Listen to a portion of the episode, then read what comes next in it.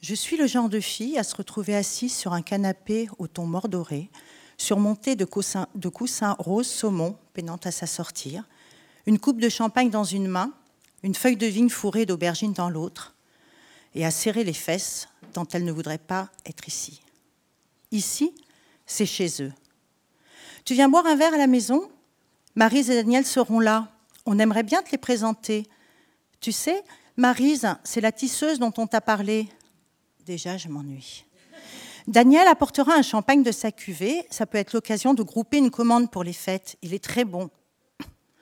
Au mot champagne, mon œil s'allume et ma résistance faiblit. J'évalue à la vitesse de l'éclair ma soirée avec ou sans eux. Éplucher mes factures en avalant une soupe Picard Tom Cacaille ou remettre à plus tard une décision drastique concernant mes dépenses et me laisser aller à la vacuité d'une conversation avec produits frais et champagne, c'est vite vu. Mais je pose des garde-fous. J'annonce la couleur. Bon, d'accord, mais je ne m'attarderai pas parce que demain je me lève aux aurores. J'ai plein de boulot. En gros, ça revient à couper la poire en deux. Il ne faudrait quand même pas qu'ils s'imaginent que je n'ai que ça à faire. J'ai presque envie de les engueuler. Sur le chemin qui m'emmène vers eux, je me sermonne. C'est toujours la même chose avec toi. Tu te promets des trucs et tu ne les tiens pas. Tu t'étais dit, ne les vois pas plus de trois fois par an. On n'en est pas assis là déjà? Je finis ma conversation intime par des reproches que je m'adresse. Tu es sans volonté, puis cesse de voiler la face et demande-toi quel bénéfice secondaire tu tires de ces relations que personne ne t'oblige à entretenir, mais que j'adresse aussi à mes hôtes. On n'a quand même pas idée d'être aussi chiant puis qui poursuivent leur route vers mon ex-mari, qui fait comme s'il n'avait pas remarqué que je m'étais coupé les cheveux. Ça va, c'est bon, tu peux me dire que cette coupe me va bien sans craindre que je te redemande en mariage. Bol d'air. En fait, penser à mon ex, là, dans cette situation précise, me détourne d'une angoisse plus profonde. Dans cinq minutes, je suis chez eux. Ils vont ouvrir la porte tous les deux. Ils œuvrent de conserve. Leurs gestes sont les mêmes, leur façon de se frotter les mains à l'idée du beau moment que nous allons partager, leurs yeux qui évaluent la joie que je suis censée ressentir à pénétrer dans leur nid douillet, où tout est agencé pour recevoir et où le paillasson précède l'accueil en vous souhaitant la bienvenue. Ils s'embrassent de la même façon, torse contre torse. On engage le corps entier dans le baiser. Et mon visage fermé va s'épanouir. Les injures qui encombrent ma tête vont ficher le camp dès que leurs mots charmants me cueilleront dans l'entrée. Je vais devenir, en l'espace d'une seconde, l'amie, la bienveillante, la délicate personne, tout ce que je ne désire pas être avec eux. Et ça m'afflige. Je suis aimable en leur compagnie comme je n'ai jamais pu l'être avec mon ex-mari, qui rigolerait bien s'il voyait ma main qui s'approche en tremblant de la sonnette. Ma pauvre Juliette, tu les as vécues tant de fois, ces situations tu ne t'en sortiras jamais. Gaudouin, on y est. J'appuie. Allô, c'est moi. On t'ouvre. Le bruit que fait la porte en libérant l'accès vers l'escalier me crispe. Et je me souviens, en cet instant, du vacarme que déclenchait l'ouverture d'une autre porte. Ça vous arrachait l'oreille. Ça faisait un boucan infernal. Mais j'aimais ce bruit plus que tout autre. Il m'invitait à rejoindre l'homme de ma vie au sixième étage sans ascenseur. Je m'arrêtais à chaque palier pour ne pas apparaître essoufflé devant lui. Il ouvrait et déjà nous dansions. Je suis obligée de sonner de nouveau. J'ai raté le moment d'appuyer sur la porte? Allô, c'est moi. On t'ouvre. C'est bon? Je prends l'ascenseur, histoire de me croiser dans le miroir, une affaire de seconde. Ah, t'es belle, tiens. T'as vaguement mis du rouge à lèvres. Pour eux tu t'essuies la bouche de désespoir avec un Kleenex, ça laisse des traces que tu tentes de faire disparaître en frottant ton index autour de la bouche. Le résultat laisse à désirer. T'es pauvre à ce point que tu vas chez eux? Mon Dieu, délivrez-moi de ce mal qui me fait aller chez les gens alors que je n'en ai pas envie. Dieu me regarde d'un sale œil. Il en a sa claque de m'entendre lui demander des trucs qui ne sont pas de son ressort. Il aimerait que je l'interroge sur le sens de ma vie, mais c'est bien la dernière chose que je suis capable de faire. Le sens de ma vie, si je l'étudiais, me conduirait inéluctablement vers la sortie. Je ne voudrais pas de surcroît que Dieu me le confirme. Qui me connaît, c'est pourtant que j'aime Dieu, surtout en cet instant où je, frappe, où je frappe à la porte du bien. Et le bien m'accueille avec des sourires disproportionnés. Ce sont eux, les Gaudouins, qui me font entrer dans leur appartement où les photos de vacances épinglées sur les murs du couloir vous crient leur joie et où vous vous sentez lourd sans savoir pourquoi. Je suis poussée vers le canapé mordoré et m'y enfonce avec une volupté à laquelle je ne m'attendais pas. Marise et Daniel sont pris dans les embouteillages et seront en retard. Patrick Bruel massacre Perlimpinpin de Barbara en fond sonore. On parle des gens qui vont arriver, des gens exceptionnels qui vivent dans une campagne reculée du centre de la France, l'un cultivant ses vignes, l'autre exerçant son beau métier de tisseuse. Ils viennent d'acquérir un studio à la butte aux cailles parce que non, ils ne peuvent pas renoncer à la vie culturelle parisienne. J'approuve. La vie culturelle, à Paris, mince alors, qui pourrait s'en passer? On n'en frissonne rien qu'à l'idée. Et puis, sans que j'aie fait mine de m'intéresser plus que ça au cas de leurs amis, est abordée la question de leur fin de mois difficile. Marise et Daniel sont des artistes. Les Gaudouins ouvrent grand la bouche en prononçant le A comme s'ils voulaient en croquer un bout pour que l'art coule dans leurs veines. On tourne en rond comme des chiens autour de Marise et Daniel qui, s'ils savaient qu'on les reniflait de si près, se manieraient de rappliquer. Qu'auraient dit de moi les Gaudouins si j'avais été là, retardataire? On va ouvrir la bouteille, ça les fera venir. Le pop du bouchon me réveille tout à fait, et pour un peu, je pourrais me faire croire que je vis un moment fantastique. Une coupe de champagne dans une main, une feuille de vigne fourrée d'aubergines dans l'autre, confortablement installée dans un canapé moelleux. Mais malheureusement, on n'attend pas Daniel pour qu'il nous explique ce qu'on est en train de boire. Gaudouin le devance. J'ai droit aux cépages, aux vertus du blanc de blanc. Suivent les récoltes, les récoltes, les périodes fastes, les années maudites, la mise en bouteille, putain, j'en peux plus. J'ai envie d'avaler cul sec le verre qu'ils m'ont servi alors qu'il m'est recommandé d'en savourer la teneur en bulle. Ensuite, comme si mon mouvement de tête de haut en bas pour acquiescer à tout ce qu'ils disent menaçait leur système nerveux, il lâche redouter ce terrible, cet abominable.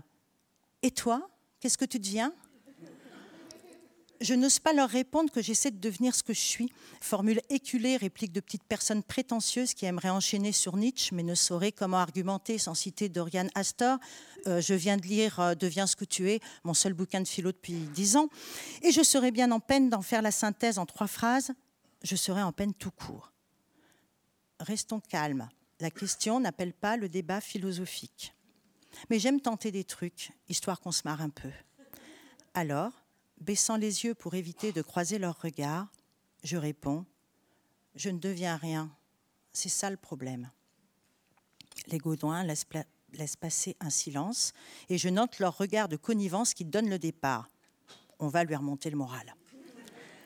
Tu ne peux pas dire ça. Tu fais plein de choses tu as des amis qui t'aiment, tu as une fille superbe, et franchement, élever une gamine toute seule, c'est pas facile. Et tu t'en tires très bien. Enfin, pas vraiment toute seule, mais son père est tellement caractériel que ça explique l'attitude débridée de Valentine. C'est compliqué pour elle de se réadapter d'une semaine sur l'autre à un mode de vie différent. Parce que différent, vous l'êtes. Toi, tu lui expliques les règles, tu lui offres une vie bien cadrée, tandis qu'avec lui, elle est en roue libre. Pas étonnant que ses résultats scolaires varient d'une semaine sur l'autre j'ai une boule dans la gorge qui m'empêche de leur demander de se taire. J'écoute leurs commentaires sur ma fille, mon ex-mari, mon travail, car ils en sont là, parler de mon travail qui m'apporte un équilibre, ma vie sous toutes ses coutures. Je voudrais m'étourdir à défaut de réagir, mais la boule obstrue le passage du champagne dans mon gosier, et c'est sans doute ça le pire. Qu'est-ce qui m'a pris de vouloir entendre cette réaction que je connaissais à l'avance? Je voulais rire avec moi-même, me faire des clins d'œil complices pour chasser l'ennui, et voilà le résultat. J'ai le moral dans les chaussettes et je m'étouffe avec la chips que j'ai portée à la bouche pour faire quelque chose de mes mains. C'est le moment que choisissent Marise et Daniel pour débarquer. En crachouillant dans le lavabo de la salle de bain, je les bénis de m'avoir tiré de cet enfer. Et ils s'esclaffent. Juliette s'est étranglée en mangeant une chips. Les chips, c'est plus dangereux qu'on le croit. S'embrassent, ça fait des bruits, des bruits d'amis qui se retrouvent, des bruits poisseux qui me dégoûtent un peu. Je ne suis pas morte. On est enfin assis pour un apéro en bonne et due forme. on bavarde, c'était un mauvais rêve, tout va bien, c'est tendre et doux, ça ressemble à l'amitié. La, la, conversation repart vers les cépages, la nature, les activités culturelles et artistiques. Moi aussi, j'aime la peinture, la campagne et le blanc de blanc. J'adore observer les bêtes à l'approche de la nuit. J'aime quand les lumières s'éteignent. J'aime quand on s'approche de moi. J'aimerais que l'homme de ma vie me prenne dans ses bras et qu'on reste ainsi, collés l'un à l'autre, visage dans le cou. J'aime ses yeux, j'aime sa bouche, nos fous rires, nos danses trébuchantes. J'aime nos conversations. Je t'aime. Viens m'extirper de ce canapé immonde où je gaspille mon temps pour des raisons obscures et souterraines. Viens.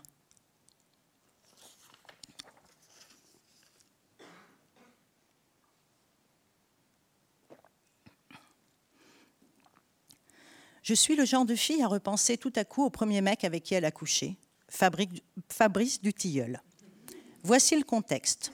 On est le soir, ma fille vient de partir vivre sa vie une semaine chez son père et je me retrouve dans une sorte de vacances. Je ne sais pas quoi faire de ma peau. Il y a quelques minutes à peine, ils étaient encore là. Comme c'était l'heure de l'apéro, j'ai ouvert une bouteille de bon vin pour trinquer à la santé de mon ex-mari. Il part en Inde avec sa nouvelle copine, une documentariste qui a réussi à le faire passer pour son assistant. Donc, il est invité. Trop cool, dis-je. Et pour prouver que je suis détachée, vois à quel point la nouvelle de tes amours et de ton voyage me réjouit. J'ouvre un Mercuré premier cru, Clos du Roi 2012, une bouteille que l'on m'a offerte et que je gardais pour une grande occasion. Donc, du 16 au 20, je ne serai pas à Paris, enchaîne mon ex-mari. Pas de problème, m'entends-je lui répondre. Et on entrechoque nos verres en se regardant dans les yeux. Notre fille approche le sien, rempli de coca zéro, et on fête le prochain départ de son papa en Inde. Quel enfoiré, me dis-je après avoir absorbé deux verres de Mercury premier cru Clos du Roi 2012. Excellent vin vraiment, et qui se boit tout seul. Lui n'a bu qu'un verre, sans un commentaire sur la qualité du breuvage, et il houspille notre fille pour qu'elle réunisse ses sacs. Allez, hop, on y va. L'enfoiré me remercie pour l'apéro. Ok, mec, tu qualifies d'apéro un Mercury premier cru Clos du Roi 2012. Me rappelle que je dois passer chez le médecin chercher un certificat d'aptitude pour que notre fille puisse suivre le cours de danse. C'est mardi et il n'aura pas le temps. Je sais prendre sur moi, mais jusqu'à un certain point. Moi non plus, j'ai pas le temps, lui dis-je. Waouh, je me félicite intérieurement mais un haussement de sourcil me remet à ma place. Je n'insiste pas, ce n'est pas le moment. Je vais me débrouiller sans toi, et j'ajoute un comme d'habitude qui passe mal. Et là, plus de gentillesse, à peine un au revoir. Père et fille partent tous les deux énervés contre celle qui ne fera rien pour leur rendre la vie plus douce. Quand je me penche à la fenêtre pour leur faire un signe de la main, ni l'un ni l'autre ne lève la tête. C'est à ce moment précis que je prends la décision de boire. Pour être honnête, je n'aurais pas résisté à me resservir un verre, quelle que fût la façon dont on serait quitté. Mais que faire d'une beuverie annoncée quand on n'a pas de projet précis? C'est là que Fabrice Dutilleul s'est imposé à moi. Fabrice Dutilleul est devenu mon projet du dimanche soir. Par où commencer? Je me souviens qu'il m'a téléphoné il y a une vingtaine d'années. Je n'étais pas encore sur liste rouge. Il m'a demandé, passé les questions d'usage sur ce que je faisais dans la vie, si j'étais mariée. Tu veux quoi m'étais-je dit. Je m'étais inventé un mari que je n'avais pas encore, et j'avais menti sur la vie trop punchy que je menais. Punchy, c'était un terme à l'époque euh, très à la mode. Lui aussi était très heureux. D'ailleurs, il avait une fille et on avait raccroché. Fabrice Dutilleul, je suis restée cinq ans avec lui, de 15 à 20 ans cinq années à me lamenter sur Putain, c'est ça l'amour Je m'étais convaincue que si je ne couchais pas avec lui, ce ne serait pas de mal à veille que ça m'arriverait, pour des tas de raisons d'inhibition et autres.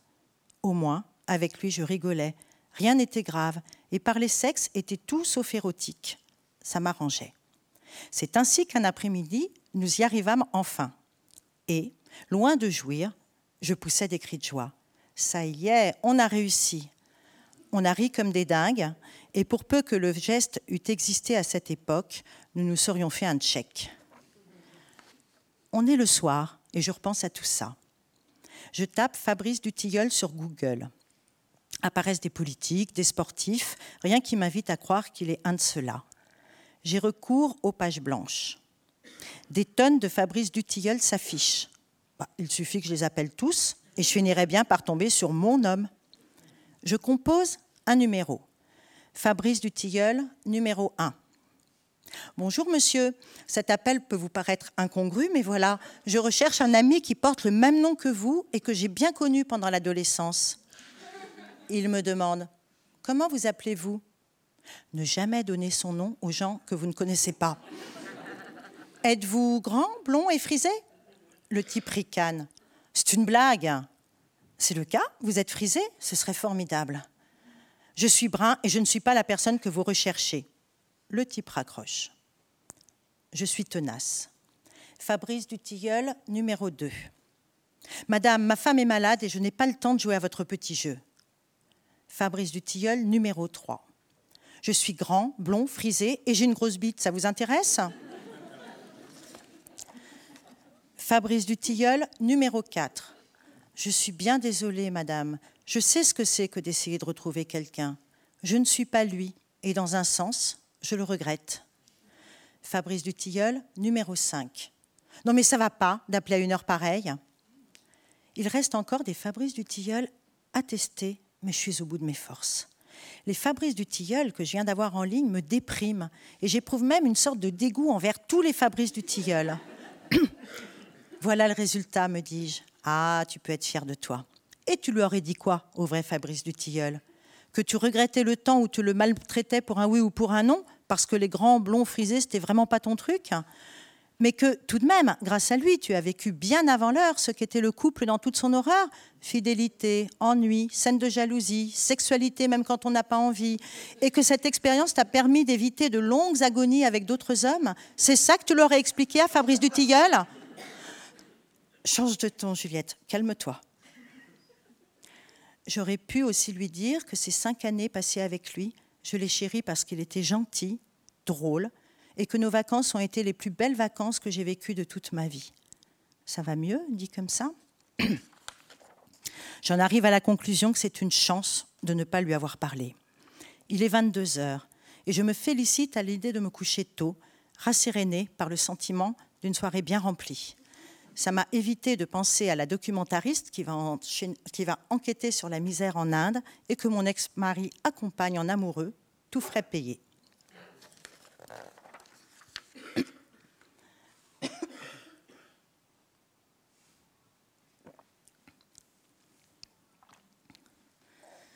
Je suis le genre de fille qui ne supporte pas les phrases sur le bonheur. Je me, suis très vite, je me sens très vite larguée quand on me dit qu'il faut profiter de la vie. C'est une injonction dont je ne comprends pas le sens. Certes, ma mère, sur son lit de l'Institut Curie, après m'avoir extorqué la promesse d'arrêter de fumer, a, établi une liste de recommandations. Laisser glisser ce qui n'est pas fondamental, vivre pleinement les bons moments, ne pas s'encombrer des choses qui n'ont pas d'importance, se débarrasser des petites contrariétés qui pourrissent l'existence. Mais j'ai fait tout le contraire. Je n'ai pas arrêté de fumer et un rien me rend nerveuse je peste contre la demi-baguette qui, toujours, me semble rabioter de quelques centimètres. Une femme heureuse prend sa demi-baguette sans calculer si petitement. Mais à y réfléchir, une femme heureuse n'achète pas de demi-baguette. Au pire, elle prend une baguette et demie parce qu'elle a peur de manquer, et là, soudain, ce n'est plus la même chose. Bon, mais passons sur les demi-baguettes. J'ai décrété dès mon plus jeune âge que le bonheur n'existait pas. Pourquoi? Je ne me souviens pas d'une raison précise, mais d'une série d'événements qui m'ont plié en deux au sens propre. J'ai failli mourir d'une occlusion intestinale à l'âge de 6 ans. Un corps est passé devant mes yeux alors que j'étais sur le balcon chez des amis de mes parents. Le cri que j'ai poussé instinctivement pour me protéger du bruit que ferait le corps en s'écrasant au sol, la panique des adultes pensant qu'il m'était arrivé quelque chose alors que quelqu'un gisait mort au pied de la tour, les mots suicide, catastrophe, affreux, terrible qui ont commenté l'événement et la question mille fois posée Tu n'as pas regardé en bas, t'es sûr ne m'ont pas invité à penser que la vie était belle. Cette scène me permet de justifier ma position hostile au bonheur. Je sens bien combien ça irrite les gens, ce refus chez moi de m'avouer heureuse quand, objectivement selon eux, je n'ai aucune raison de ne pas l'être. Ce serait comme m'avouer vaincue. Je résiste. Puis franchement, si j'étais heureuse, je le saurais. Ça crispe les amis quand à leurs questions enthousiastes quand vous rentrez de vacances, alors c'était bien? Vous répondez, moi, enfin non, pas super. Je sens dans leur regard de la lassitude et une pointe d'agacement. Du coup, ils en rajoutent sur combien leurs vacances à eux étaient formidables, riches en rencontres passionnantes, relaxantes, puis vraiment, après un tel changement d'air, on rentre plein d'une énergie nouvelle. Pourquoi faire?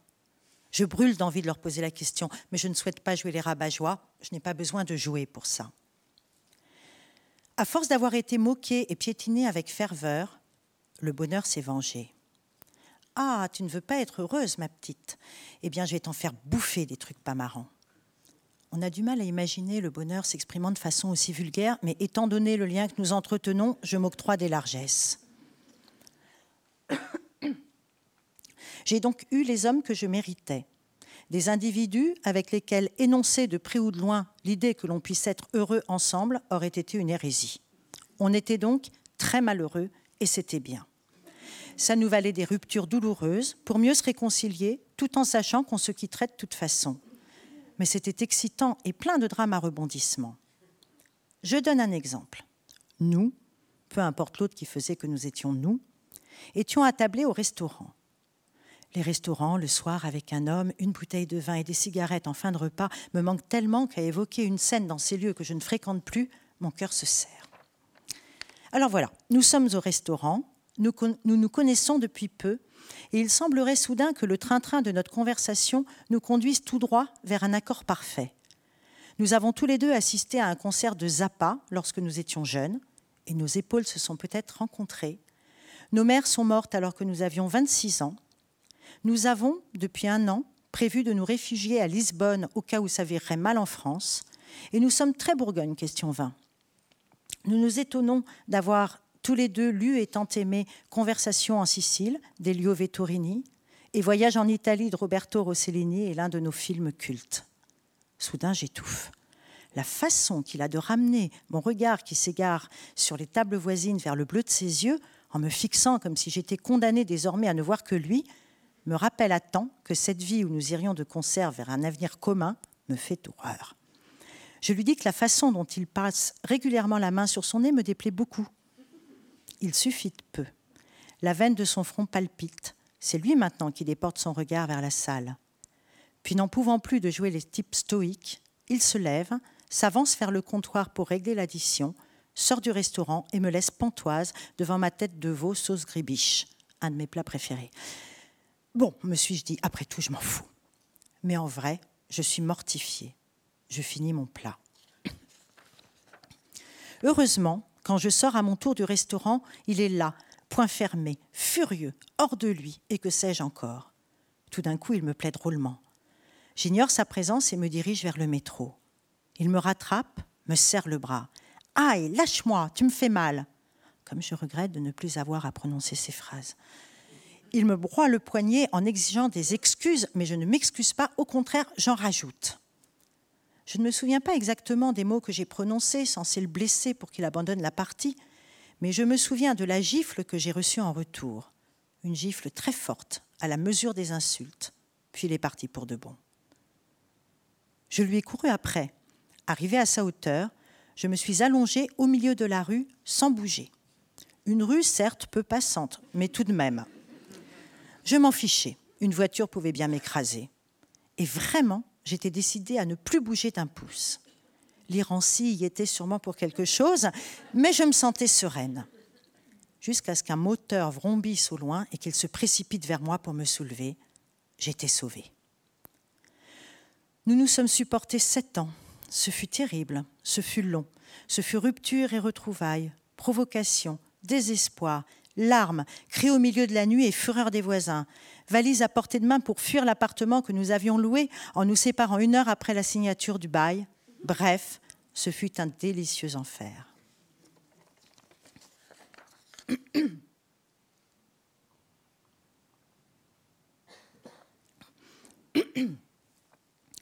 Je suis le genre de fille à dire Je suis un cheval. Je perds la boule. Je peux perdre le contrôle facilement, parler, parler et vouloir effacer tout ce que j'ai dit, et me, et me lamenter parce que c'est impossible. Quand je fais le cheval, je profite pleinement du moment. Je me sens forte, je me crois drôle, même si personne ne rit. L'événement ne dure que deux secondes, mais ces secondes, je les savoure. Elles sont mon présent si rare, je lève les pieds très haut, je suis un cheval.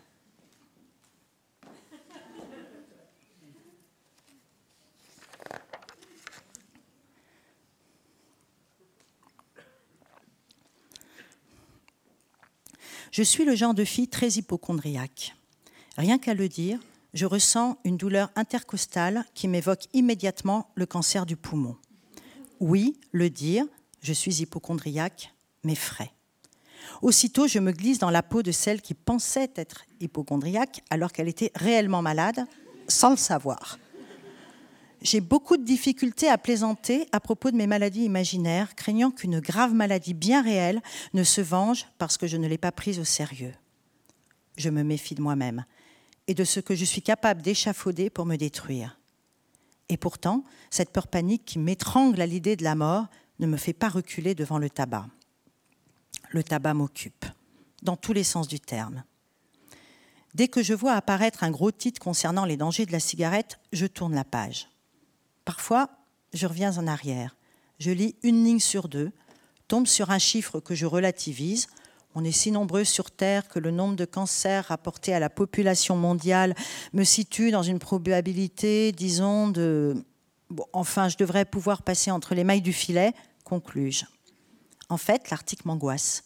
J'allume une cigarette et ça va déjà beaucoup mieux. C'est un truc de dingue. Je passe mon temps à faire des scanners, des échographies, des explorations caméra du larynx, du côlon.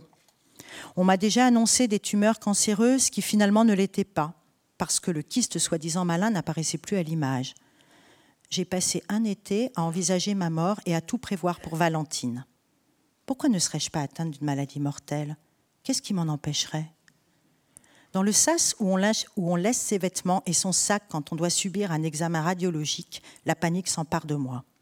Je regarde le pantalon, le pull, le sac dans lequel je glisse mon collier, comme des objets qui deviendraient pantalon, pull et sac d'une demi-morte. L'anxiété lorsque j'attends les résultats.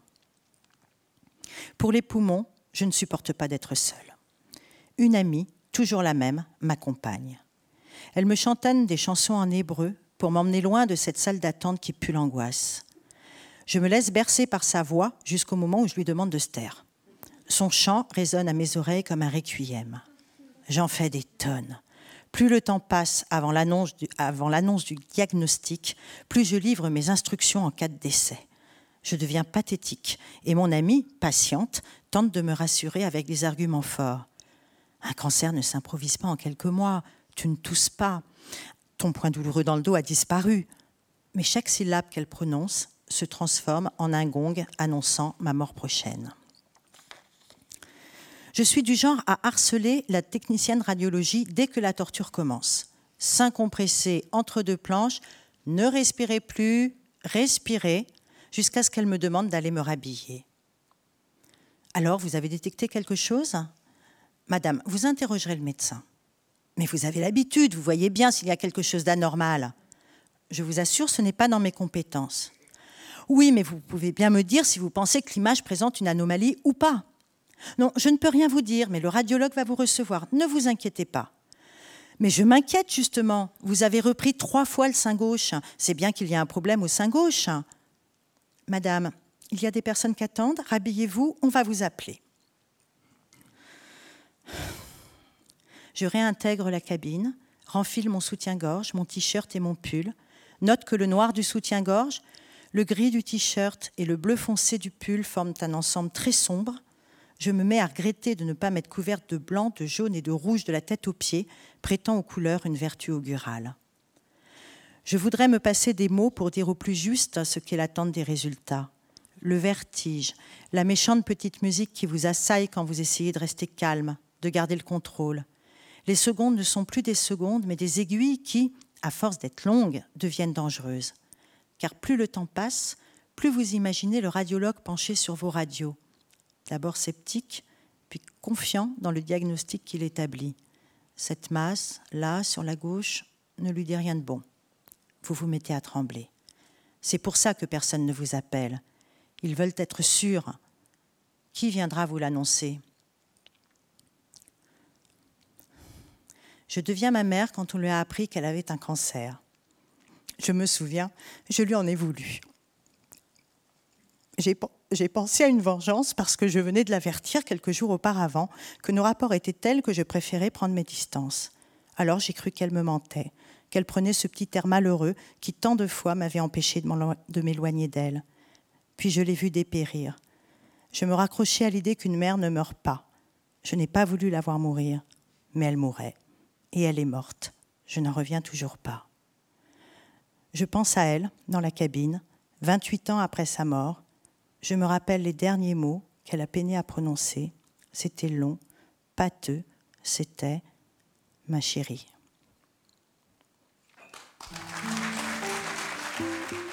Bonsoir, bonsoir à tous euh, et merci beaucoup. Bonsoir Nathalie et merci infiniment pour, euh, pour cette très belle lecture. Euh, on voulait vous laisser entendre un petit peu la chanson que vous avez choisie. Oui. Qui est Qui est J'aime les gens qui doutent de Anne Sylvestre. Chanson euh, voilà, qui, qui, parle assez bien de, de ce personnage euh, de ce personnage de Juliette, la narratrice de Je suis le genre de fille. Donc on l'a compris, en, ceux qui n'ont pas lu le livre ont compris en, en, vous écoutant lire ces extraits que vous avez choisis au, fil du roman. Euh, donc il s'agit d'une sorte d'autoportrait éclaté que, que, fait Juliette d'elle-même à travers comme ça une série de chapitres de circonstances. C'est un livre, euh, un roman à la fois très grave et très drôle. Pour élargir le spectre, on peut même dire qu'il est à la fois euh, cocasse et déchirant. Moi, je l'ai trouvé déchirant parce que cette gravité atteint quand même souvent des, des, sommets. C'est pas un roman amer, mais c'est un roman grinçant, souvent aussi. Euh, L'autodérision de, la narratrice est, un peu à la mesure de sa blessure intime, euh, qui pourrait avoir beaucoup de causes. En tout cas, on a l'impression que c'est une femme, euh, elle dit dans le roman qu'elle est, elle se sent un peu en dessous de tout, de tout le monde. Euh, elle, euh, elle n'est pas aimée comme il faut ou comme elle voudrait. Elle n'aime pas comme il faut ou comme elle voudrait. elle ne sait pas, elle a l'impression de ne pas savoir s'occuper de sa propre fille comme il faudrait. Elle a l'impression de ne pas être adaptée à une société où il faudrait beaucoup plus d'arrogance et d'égoïsme qu'elle n'en a. Et elle a l'impression de ne pas savoir dire non. Bah, c'est surtout ça. je sais, ça marche le... Oui, je crois. Ça marche Oui, euh, oui et euh, justement, c'est. Euh, elle, voudrait apprendre à dire non, mais c'est vraiment très très compliqué. Et euh, dès lors qu'elle se trouve dans des situations euh, où elle tente de s'affirmer, euh, elle est contente d'elle-même, mais ça dure quelques secondes parce que poursuivre ce chemin-là d'arriver à s'affirmer, de dire non, c'est très très, enfin c'est trop trop fatigant pour elle. Donc elle, euh, elle, renonce, mais elle y revient. C'est-à-dire que euh, effectivement, c'est quelqu'un qui prend des décisions euh, trois fois par jour, mais qui, qui ne s'y tient pas parce que c'est, elle n'est pas, elle est pas construite de telle sorte qu'elle peut s'y tenir. Et comment est-ce que tout a, commencé? Est-ce que, est-ce que c'est par ce personnage de, de Juliette ou, est, ce que c'est, ou est-ce que c'est mêlé, hein, ou est-ce que c'est par cette, cette phrase par laquelle commencent tous les chapitres sauf un? Euh, euh, du roman. Euh, je, suis le genre de fille, pardon. Alors, je suis le genre de fille, pour, raconter quand même un tout petit peu la jeunesse du, roman, n'est pas, n'est pas du tout, en fait, une phrase de moi. l'histoire, l'histoire est la suivante, très rapidement, hein, pour, pour, c'est, nous devions, Mazarine Pinjot et moi-même, faire un atelier d'écriture à Sarcelles sur l'écriture de soi. Et un soir, euh, effectivement, euh, donc Mazarine Pinjot m'envoie un, mail en me disant nous pourrions peut-être lancer cette phrase parce que ça ouvre la possibilité justement de se raconter, de se mettre en scène, euh, voilà. bah, du coup, ça, a tellement bien marché que je lui ai comme ça, par amusement et pour lui montrer que son idée euh, marchait bien, euh, envoyer un texte avec euh, Je suis le genre de fille. Bon, ensuite, je passe les détails, mais après quelques échanges, elle, me, dit Mais voilà, bah, bah fais-le. Donc je l'ai fait. Voilà, enfin, c'est important de, le dire parce que ça fait partie des, livres comme ça qu'on n'aurait pas écrit sinon. Et. mais, mais et, surtout, cet exercice m'a permis à un moment donné c'était peut-être, oui, un moment où euh, je souffrais de ne pas réussir, euh, enfin, je, souffre toujours d'ailleurs, mais à, comment dire, à prendre euh, la parole, enfin, de façon un peu plus, un peu plus assurée. Prendre la parole par écrit? Non, à l'oral. Oh, à l'écrit, bon, oui, à l'écrit aussi. C'est vrai que j'avais un petit peu arrêté d'écrire. Donc, en fait, toute cette aventure est, bien tombée, je, dirais. Voilà. Et c'est vrai que je suis le genre de fille est vraiment euh, une, phrase, on pourrait beaucoup, beaucoup et où, je suis le genre de garçon. Je pense d'ailleurs que le genre de garçon n'aurait pas forcément écrit ce livre, euh, mais, mais ça pourrait être drôle qu'un garçon s'empare justement de cette de cette envie d'un autoportrait fictif, il faut le préciser bien sûr, et de voilà de raconter les choses euh, telles que comme ça lui vient. Et quand vous quand vous avez commencé euh, euh, voilà, quand vous avez vous êtes emparé de cette, phrase pour pour commencer ce livre, que saviez-vous de de Juliette? Bah, c'est-à-dire, en fait, euh, Juliette hein, s'est imposée à moi euh, parce que euh, je trouvais que ce que j'avais à raconter, j'avais, j'avais effectivement envie de raconter des choses qui peut-être me, concernaient. Enfin, disons que. Alors, je, voilà, je pose. Je vais peut-être juste me servir un. oui, j'arrive pas, à ouvrir la bouteille non plus.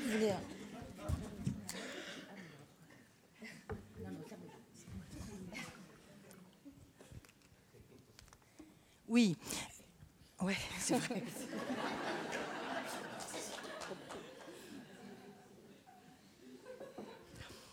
Oui, en fait, ça part, oui, effectivement, de choses que j'ai quand même ressenties, euh, de, petites colères parfois, de, difficultés. En effet, bah, en plus, j'ai l'esprit d'escalier.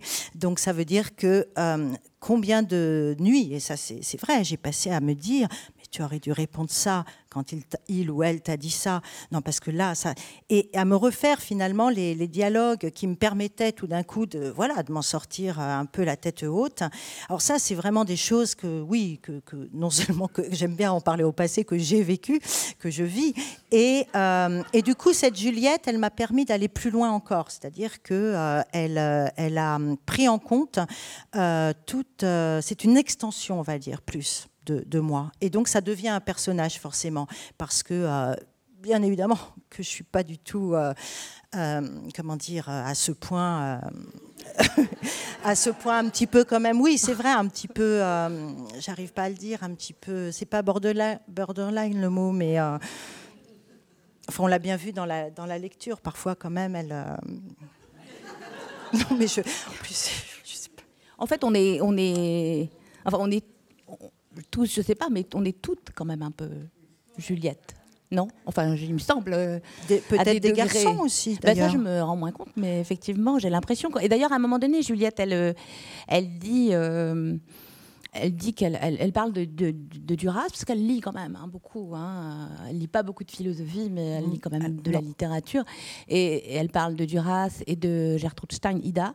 Et elle, dit que voilà, c'est des livres qui l'ont marqué, le ravissement de Lolwestein et Ida, parce qu'elle s'y reconnaît. C'est aussi pour ça qu'elle lit, dit-elle. Et euh, il y a de ça dans le, dans le rôle de la littérature, de se reconnaître dans tes personnages. Oui, oui bien sûr. Et c'est vrai qu'elle cite notamment euh, la scène du bal dans, dans le ravissement de, de Et ça, effectivement, c'est vraiment euh, une expérience personnelle. C'est-à-dire que cette scène c'est peut-être même le moment où j'ai vraiment commencé à, éprouver du, bah, du, plaisir à lire et à s'y reconnaître en étant complètement à côté du personnage enfin en tout cas dans le cas, on ne va pas parler là de, Marguerite Duras, mais enfin, et, chez Ida c'est la même chose, c'est-à-dire que euh, pour ceux qui l'ont lu ou qui, le liront, c'est à la fois très difficile de s'identifier à ce personnage fantasque qui, qui collectionne les chiens, enfin voilà, et il y a quelque chose là qui m'a qui m'a attrapé et j'avais vraiment l'impression et surtout la fin j'étais j'étais en larmes en lisant euh, Ida. Euh, je sais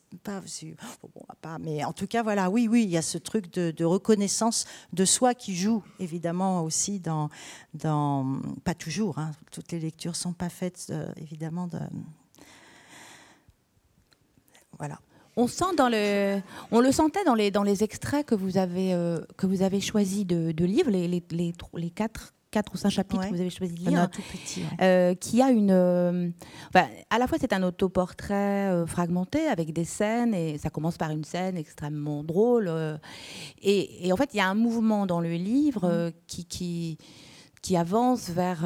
et on, on l'a senti, et vous l'avez montré en le lisant, vers, en avançant vers la fin du livre vers plus de, de, de, gravité, de profondeur, de, chagrin peut-être.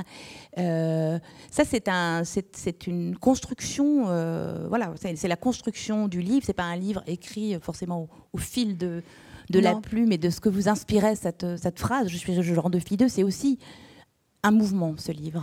Oui, c'est vrai. Et puis, bon, je dois aussi dire que euh, mon éditrice m'a, justement aider aussi à, reprendre, euh, comment dire, à, tendre ce mouvement que j'avais déjà spontanément, effectivement, en, écrivant. Euh, je pars de quelque chose de très, bon voilà, un petit peu, oui, drôle, léger. Et c'est vrai qu'au fur et à mesure où je, continuais euh, l'exercice, si je puis dire, je me rendais compte aussi, comme, chaque personne qui écrit sans doute le traverse, qui, avait vraiment qu'il y avait un point que, que, j'approchais sans vouloir vraiment y aller. Et euh, même si j'ai parlé souvent, enfin oui, déjà parlé beaucoup de ma mère dans les précédents livres, là c'était vraiment, j'avais l'impression d'approcher pour la première fois peut-être quelque chose de l'ordre de, d'une perte que je réalisais vraiment à ce moment-là.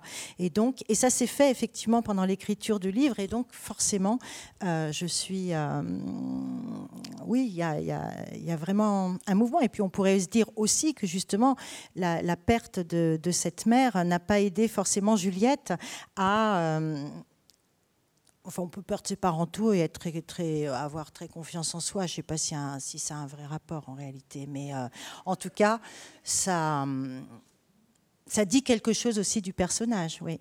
Et, d'ailleurs, euh, c'est vrai, et bon, ça, c'est vrai qu'on a toujours, tous, toutes les personnes qui écrivent dans la salle le, savent. Euh, c'est une surprise aussi d'écrire. Et c'est vrai que ce dernier chapitre m'a complètement euh, cueilli, si je puis dire. Et je ne m'attendais pas, je m'attendais pas à, me dire à un moment donné, mais en fait, ce livre, cet autoportrait de Juliette, fragmenté, comme vous dites, fictif, enfin, est aussi une sorte de lettre adressée à quelqu'un avec qui on ne peut plus communiquer. peut-être, enfin c'est une hypothèse, ouais. Et ça veut dire que vous l'avez, euh, vous l'avez écrit quand même plus ou moins dans l'ordre euh, dans lequel on le lit? Euh, plus ou moins, plus ou moins. Et ensuite, effectivement, comme euh, en plus je l'ai pas écrit d'une traite hein, du tout, donc euh, et c'est pour ça que, je parlais de justement pour que ce soit plus tenu, qui est, qui plus une progression.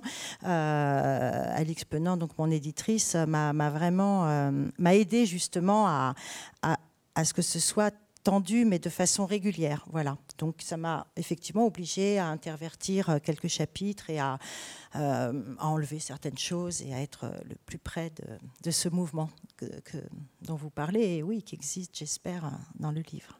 Alors il y, a aussi euh, tout du long du livre cette, euh, cette drôlerie, cette cocasserie qui, qui, qui, que Juliette fait pas souvent à ses dépens quand même, parfois aussi aux dépens des autres, mais souvent à ses dépens.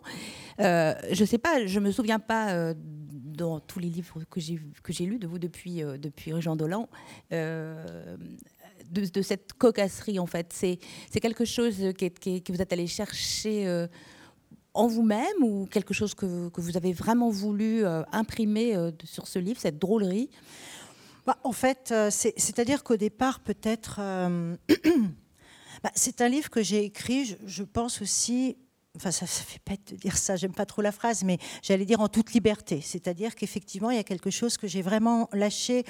Euh, euh, et puis, euh, justement, à l'époque où je l'ai commencé, je n'étais pas particulièrement en pleine forme, donc forcément, je, je, voulais, je voulais, oui, oui, peut-être que je voulais m'amuser. Alors évidemment, je peux pas dire que, j'écrivais et que je m'exclafais, parce que ça, c'est pas possible. Mais euh, en tout cas, il y, avait vraiment une envie de, prendre, euh, en, justement, je prenais en grippe ces petites contrariétés et je voulais vraiment les, transformer en, quelque chose de risible, quitte effectivement euh, à prendre mon personnage comme alors après, on peut parler effectivement d'autodérision, mais autodérision, ça voudrait dire que je me moquais de moi-même. Mais en fait, quand même, je me moquais aussi un peu de moi-même, évidemment. Euh, Juliette et moi, enfin, on peut dire qu'on est deux dans le livre, quoi. Voilà. deux sœurs euh, voilà. proches. Et il y a cette à travers les, les, aventures, et mes aventures de, de, Juliette, un tableau assez précis et, et, assez cinglant euh, de la vie contemporaine, du monde contemporain, du monde qui nous entoure et dans lequel on, évolue. C'est, on a l'impression que voilà, vous êtes une, euh, une observatrice, euh, vous regardez très attentivement, vous notez beaucoup de choses, vous êtes très, très attentive quand vous êtes voilà, dans, un, dans un endroit, dans un milieu, dans une, oh assemblée. Oui, oui, oui, je suis, je suis attentive et, je, et, à partir, et, très souvent, c'est vrai que des, des choses qui me j'ai plus d'exemples, mais récemment, quelque chose m'a contrarié. Je me suis dit, ben, c'est pas grave, tu vas le. Euh, oui, mais ça, aide quand même à supporter, en effet, euh, euh, une espèce de tension en ce moment, quand même, qu'on ressent. Bon, là, je dis, un peu des banalités, mais enfin, je crois que là, on est tous quand même un peu dans le, dans le, même, dans le même bain.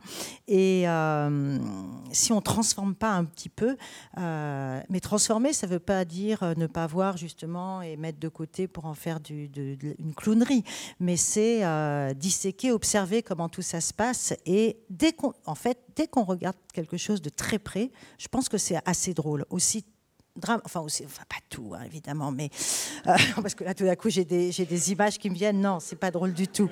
Mais, mais euh, je sais pas. C'est euh, décortiquer, euh, par exemple, une conversation, des regards, la façon dont l'autre pose, euh, je ne sais pas, euh, sa main à cet endroit, ça a un sens.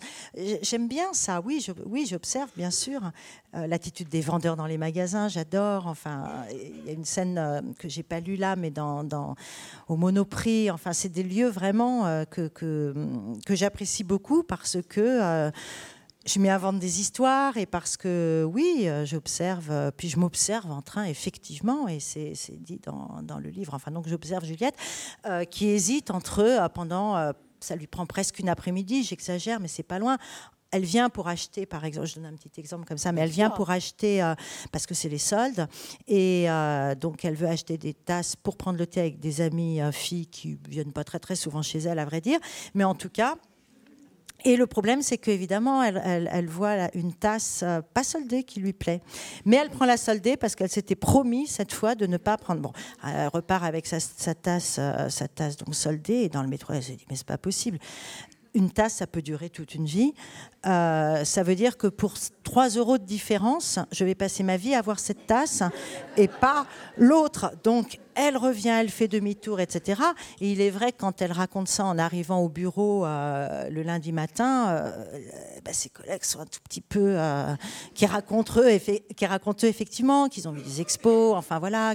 Et, et elle est... Bah, euh, bah, moi, je suis au Monoprix. Donc, elle essaye, elle a un peu honte d'elle-même et elle essaye, pour faire passer le truc, de l'annoncer comme un truc euh, drôle. Mais en fait, elle, elle, pas, enfin, elle trouve pas ça drôle en vrai.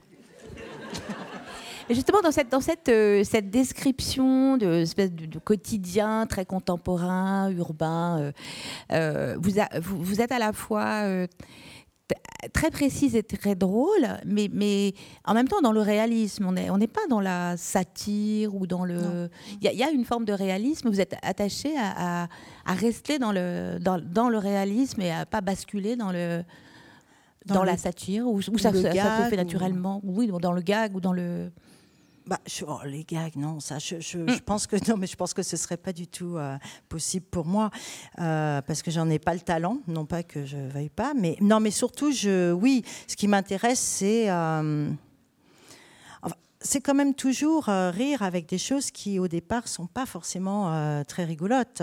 Enfin, je pense, c'est-à-dire c'est rire avec la solitude, avec euh, oui une forme de oui de désespoir. Euh, le texte que j'ai lu tout à l'heure, là, ces, injonctions au bonheur qui peuvent mais vraiment euh, nous, nous, nous, fracasser en deux quand on n'est pas, quand on se, quand on se sent pas concerné par tout ça, c'est très violent. On se sent quand même sur le bord du chemin, rejeté, mais on est obligé d'y participer parce que sinon on, on, sort complètement des rails. Enfin, et c'est cette espèce Juliette, c'est quand même un personnage qui est tout le temps un peu sur le sur le fil, quoi, qui euh, oui, c'est compliqué pour elle euh, de dire, d'assumer le fait de partir en vacances. Elle part une fois à l'an et elle dit, bon, en fait, euh, bof.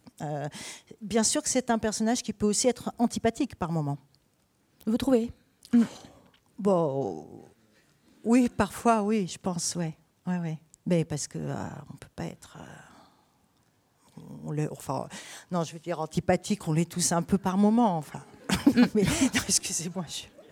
non, parce qu'elle est quand même, elle est quand même. Euh, moi, je la trouve surtout euh, touchante, quoi. Surtout. Euh, oui, je la trouve surtout, surtout touchante et attachante. Et encore une fois, peut-être parce que parce, parce que je m'y reconnais, comme beaucoup mm. de gens, beaucoup de femmes peuvent, peuvent s'y reconnaître. Alors, je, je, vous parlez de ça juste avant la, la rencontre et, et en, en, tirant vraiment le livre vers le terrain sociologique et, peut-être trop, hein, euh, qui avait effectivement, euh, compte tenu du, climat et des débats de ces derniers mois sur, euh, sur la place des femmes dans la société, sur la domination masculine, peut-être peut-être que Juliette, elle présentait aussi les symptômes de, de, de ce que le, le, système patriarcal fait à la, à la sensibilité des, des femmes dans cette, euh, voilà, cette, euh, cette aptitude extrêmement euh, poussée à, à, enfin, à se déprécier, à,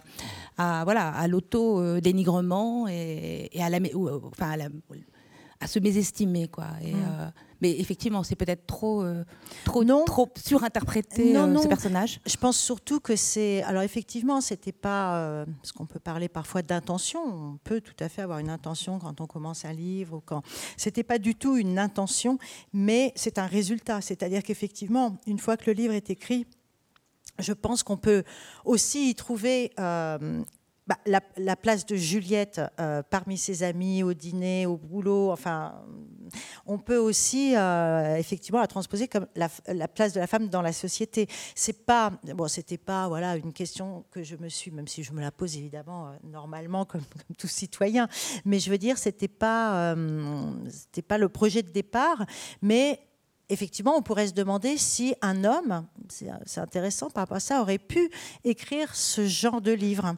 Euh, est-ce que d'abord ça l'aurait intéressé et alors il n'aurait pas écrit évidemment, euh, il y a des choses bon, mais euh, est-ce que ça aurait pu résonner de la même façon? Ça c'est une question. Je suis pas certaine en fait. Mais voilà, mais après, oui, donc ça dit aussi des choses sur. et mais je pense que si on, mais si on creuse un peu, je pense que Juliette. Euh, non, mais les filles qui se, déprécient, qui se dévalorisent, etc., c'est aussi une place qu'elles ont eue ou pas dans, leur famille. C'est souvent aussi familial au départ, donc, donc sociétal. Donc, enfin voilà. Et. Euh, Bon, après, moi, je connais des tas de filles qui sont hyper, euh, enfin, pas du tout euh, euh, comme Juliette, heureusement d'ailleurs, la plupart de, de mes amis, et moi-même aussi parfois, enfin, suis, suis. non, mais je veux dire, je suis pas. Voilà. Univoque. vous, vous, êtes. vous êtes. Vous êtes surprise par, enfin voilà, quand le livre est terminé, il peut vous, vous êtes, pouvez être surprise par l'endroit où l'écriture vous a ah oui, oui, oui. Et d'ailleurs, euh, c'est presque, euh, c'est presque parce que je sais ça que j'écris, qu'à un moment donné, va venir quelque chose. Euh, je, me souviens d'ailleurs, je, raconte une, chose où là vraiment ça a été une énorme surprise. et certains évidemment le savent, mais c'est que quand j'avais écrit à l'époque Petit déjeuner avec Mick Jagger, j'ai été très très surprise de de je découvrais pas, mais de me souvenir de quelque chose que j'ai complètement enfoui, qui était euh, un viol dans une cage d'escalier euh, à 8-9 ans. Mais, mais jamais j'aurais imaginé d'abord que je m'en souviendrais, parce que j'avais vraiment enfoui. J'en ai pas fait quelque chose particulièrement, je l'ai juste noté, mais en tout cas, il y, a eu un mouvement de l'écriture de ce livre Petit Déjeuner qui m'a mené à cet endroit-là. Et, c'est ça. Enfin, moi, je, ça, j'adore. Et euh, enfin, j'adore. C'est pas le mot, mais euh, je, veux dire, c'est vrai qu'il y a s'il n'y a pas de surprise. Euh, j'ai commencé parfois des livres avec l'idée de voilà d'en faire quelque chose. J'avais un peu une fin. Enfin, c'était pas mal comme ça. Et puis en fait, après, j'ai l'impression de devoir écrire un devoir pour, pour aller jusqu'au bout de ce que j'ai décidé. Donc j'aime vraiment euh, ne pas savoir. Parfois ça mène nulle part aussi. De ne pas savoir, ça mène pas forcément quelque part. Mais en tout cas, c'est la condition nécessaire pour avancer. Et la condition, la condition nécessaire pour, euh, pour commencer, c'est quoi? C'est qu'il se passe quelque chose. Alors c'est pour ça que parfois, quand j'ai eu des longues périodes de, vacances, enfin dans le sens, euh, rien ne rien ne venait. Je me disais, mais si, si j'ai pas un événement fort dans ma vie, alors j'écris plus. Enfin, c'est une vraie question hein, d'ailleurs. Et c'est vrai que si on prend, euh, ben, on peut les prendre. On va pas le faire maintenant parce que ce serait trop long, mais un par un, les livres que j'ai écrits. en prendre quelques-uns. Ben, on peut en prendre quelques-uns, oui. Euh, euh, ben, la loi sauvage, par exemple, le dernier, c'est parce que je croise la maîtresse de ma fille euh, dans une, impasse et je lui dis, enfin qui menait à l'école, et je lui dis, ah au fait, euh, est-ce que euh. Elle me reconnaît, elle m'identifie comme étant la mère de cette petite fille qui allait à l'école. Elle dit, oh là là, votre fille, c'est une catastrophe pas possible. Et du coup, effectivement, je suis restée avec cette phrase pendant. Et à un moment donné, c'était tellement violent, tellement fort, j'arrivais pas à m'en débarrasser. J'avais beau me dire, mais elle est crétine, mais euh, bon, peu, importe d'autres Je suis pas allée travailler. Enfin, si, j'y suis allée travailler, mais quand, quand la maîtresse m'a dit ça, je veux dire, j'ai été obligée de faire une, une pause dans un café. J'étais en larmes. Et, et c'est sur un dysfonctionnement finalement que j'ai envie d'écrire. Pourquoi pourquoi ça m'a mise dans cet état et, donc, voilà, j'ai écrit La loi sauvage vraiment à partir de cet événement-là. Euh, puis d'autres, euh, voilà. Et vous avez vraiment des périodes où, où rien ne vous sollicite, en fait? Ah oui, non, rien. Et c'est c'est d'ailleurs assez. Et là, je, sais que je commençais vaguement un truc, mais je, ça n'ira pas jusqu'au bout parce qu'il n'y a pas eu, si vous voulez, ce de j'ai pas été percutée par quelque chose que, que je ne m'explique pas. Et à partir de là, bah, je suis restée parfois. les livres se sont parfois suivis, puis après, il y a eu des très longues périodes euh, de non-publication parce que cet accident, ou plutôt événement, je ne sais pas comment on peut l'appeler, euh, euh, n'avait pas eu lieu. Vous avez même parfois, enfin, il me semble, dans certaines interviews déclaré que le roman, il y a quelques années, Peut-être que vous n'y reviendriez jamais? Oui, oh bah, j'en ai eu très. Peur, je... oui, peur quand même, parce que je pense que hum, c'est difficile de se dire. Euh, je me suis jamais dit c'est fini de façon euh, vraiment. Enfin, je me suis pas. Mais de me dire que peut-être je n'en écrirai plus, euh, oui, me, me, rendait malheureuse parce que hum, parce que j'aime quand même l'idée que j'en écrirai un, autre un jour, parce que sinon, enfin Enfin, non, parce que, enfin, qu'est-ce que je fais là, quoi? Mm. Enfin, je veux dire, écrire, c'est quelque chose qui. Là, je me sens, je me sens partir dans des. on n'est pas obligé de. en tout cas, l'idée de plus écrire, euh, si j'étais empêchée, voilà, d'écrire d'une manière ou d'une autre, je, je, ben, je, serais, je, serais, je pense que je serais hyper mal, très très malheureuse. Alors c'est d'une banalité de dire ça, mais c'est vrai. Donc je le dis quand même. Vous, vous, avez publié votre premier livre il y a 25 ans. 93, je mais, oui, hein. mais, oui, absolument. Et, euh, et, et, 25 ans, et, donc euh, la, dizaine de livres, euh, ça, ça n'a rien, ça ne vous a pas du tout rassuré, rien n'est... Ah non, non. ça, il y a eu, bah, il y a toujours des moments où on est très content, des moments, mais très content par rapport à quoi? Par rapport à une sortie de livre, ça c'est autre chose, c'est normal. On est toujours un peu anxieux, bien sûr, mais euh, ça m'a. Et puis alors vraiment, ça ne guérit de rien. Enfin, en tout cas, moi, ça, ça m'a jamais guéri de rien. Voir, euh, voir le contraire parfois. C'est-à-dire, c'est après, on se dit oh là là là là là. Mais, euh, mais l'important, c'est d'être dans dans l'acte de le faire ou dans l'envie de le faire ou dans, la possibilité de le faire. C'est vrai que les périodes où je me suis dit, je n'écris pas. Bon, premier, tout simplement, il y a eu quand même sept ans entre le premier et le deuxième. Donc, euh, pour moi, ça y est, j'étais la fille qui, aurait écrit un livre, bon, et qui. Euh, je dis ça, et en même temps, il y avait quand même toujours quelque chose qui me. Qui me faisait dire euh, que non, non, ça ne serait pas possible, qu'il fallait. Et le deuxième, c'est pas. Alors, c'est le seul, c'est le seul contre-exemple par rapport à l'événement ou à l'accident. Je me suis euh, bêtement raccroché à un thème euh, qui est celui de la prison parce que j'avais vécu, voilà, cette expérience-là. Et du coup, je, me suis dit bon, la prison, ça peut, pourquoi pas, allons-y. Mais c'est pas mon préféré. Enfin, je veux dire, c'est pas parce que il m'a pas fait découvrir quelque chose justement quelque chose de, de vous-même de, Oui, j'ai raconté une histoire. Mais je dis pas que c'est pas. Oui, moi j'aime bien, ce livre. Hein. Oui. Mm. Non, non, mais, mais mm. il est. Non, mais moi aussi en fait. Mais euh, non, je veux dire qu'il n'y a pas eu. C'est le seul où il n'y a pas eu ce déclic, voilà. Mm. Où c'était un projet. Ça, d'accord. Merci beaucoup.